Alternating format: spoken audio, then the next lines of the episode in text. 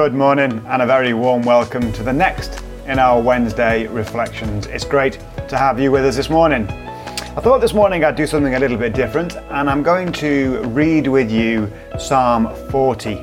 It's fairly, well, it's not that long, it's 17 verses, uh, but I'm going to read it uh, before I then go on to speak about it this morning. So bear with me as I read Psalm 40. Getting old, I've got to wear my glasses, I can't see my Bible without it. So David writes these words I waited patiently for the Lord. He turned to me and heard my cry. He lifted me out of the slimy pit, out of the mud and mire. He set my feet on a rock and gave me a firm place to stand.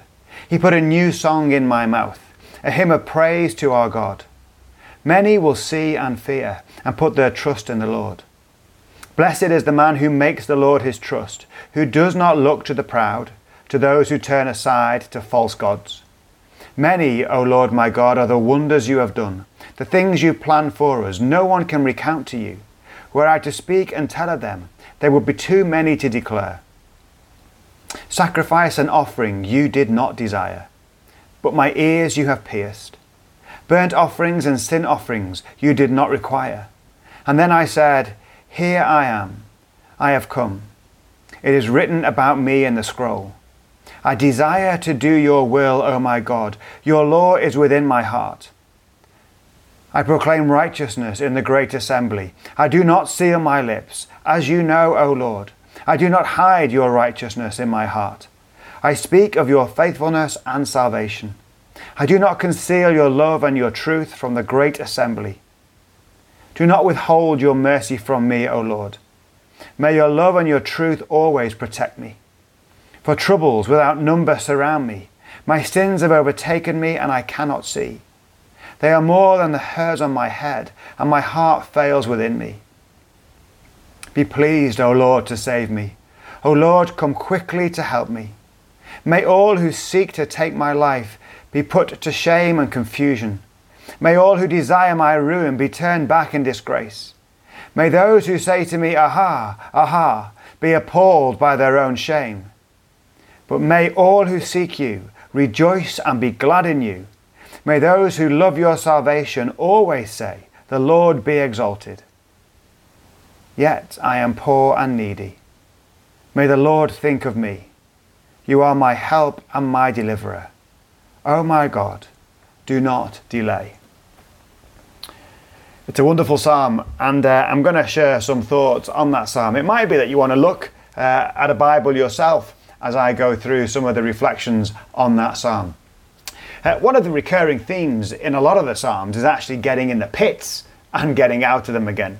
And I think my favourite image of this comes from David's experience found in this psalm that I'm going to look at now.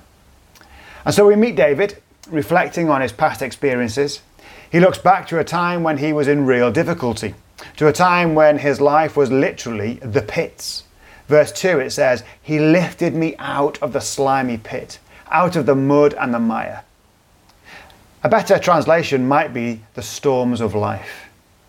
And then we read this bit about the mud and the mire, and there's a picture here about getting bogged down with stuff that life might throw at us. And sometimes that's the case, isn't it? We can feel bogged down by things.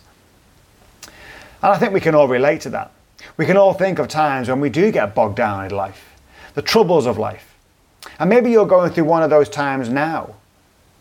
If so, perhaps God wants to speak to you today through this psalm. Because the image here is about falling into a well and sinking deep into the sludge at the bottom and going deeper every tr- time we try to lift a foot to get out.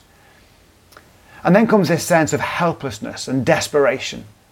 Whatever that might be, and it might be breaking point for the overworked businessman it might be the tired mum of three constantly crying children, the impossible expectations of too many things that need to be done, the stress and the worry of a lingering illness, or the imminent attack of a powerful enemy, and, and that might be COVID or, or something else. I suppose it's good that we don't actually know what David's experience was, because it makes it easier to see ourselves in the pits. Anything that causes a sense of helplessness desperation that threatens to spoil our life, well, that's the pits, isn't it? So, what does David do? Well, he cries out to the Lord. Verse 1 I waited patiently for the Lord. He turned to me and heard my cry. And I think for each of us, there comes a time in our lives when we do cry out for help.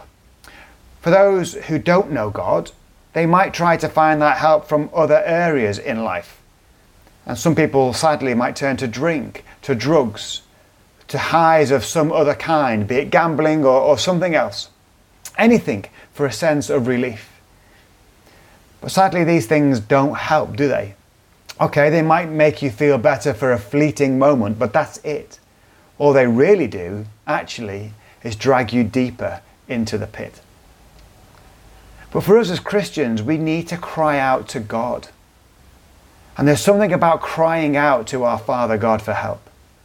When we cry with sincerity, it's an emotional response that comes from deep within, right from the core of our being.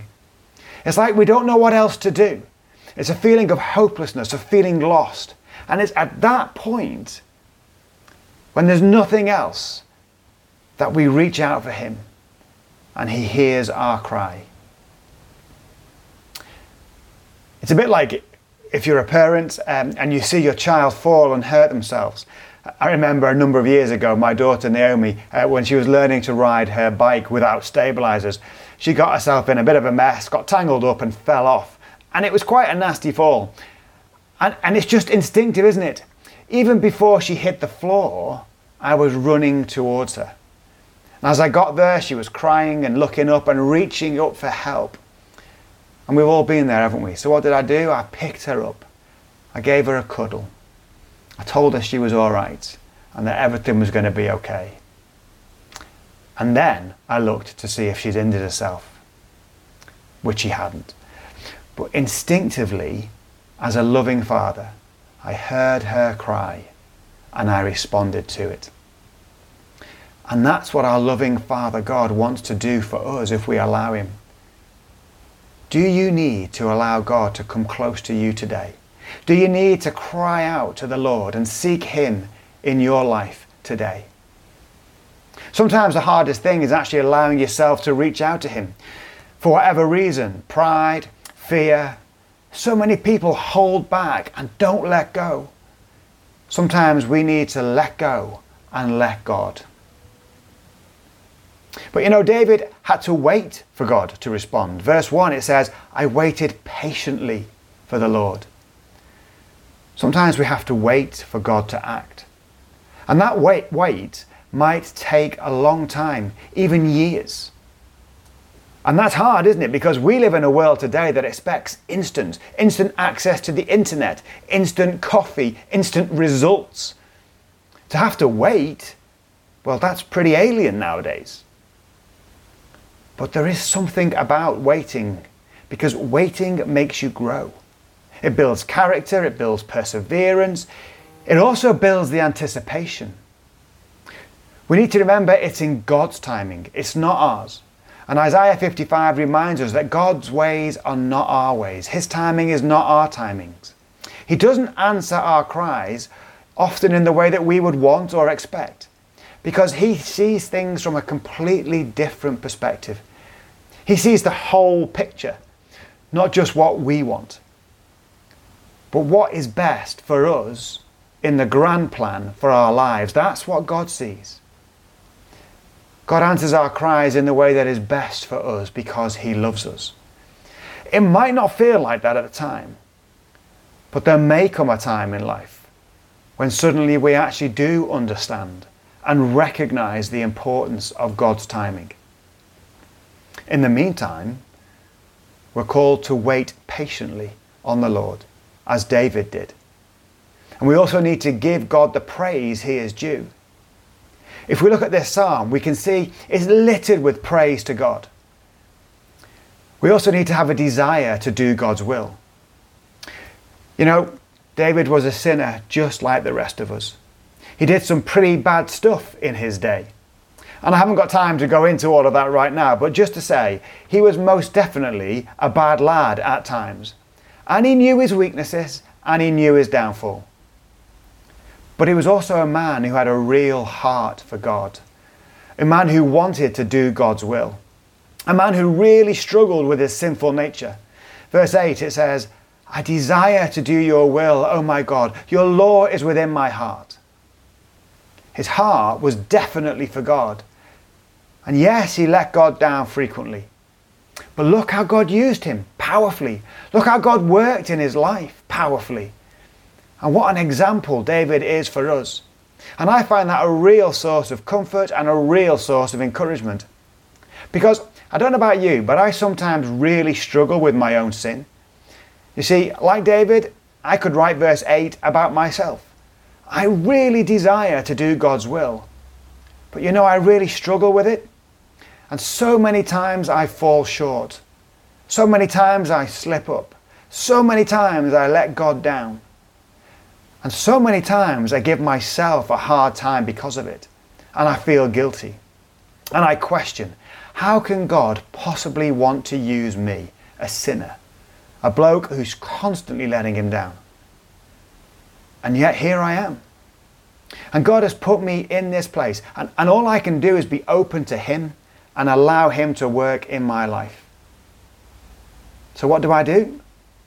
I dust myself down, I pick myself up, I cry out to God, and I step out in faith and I carry on.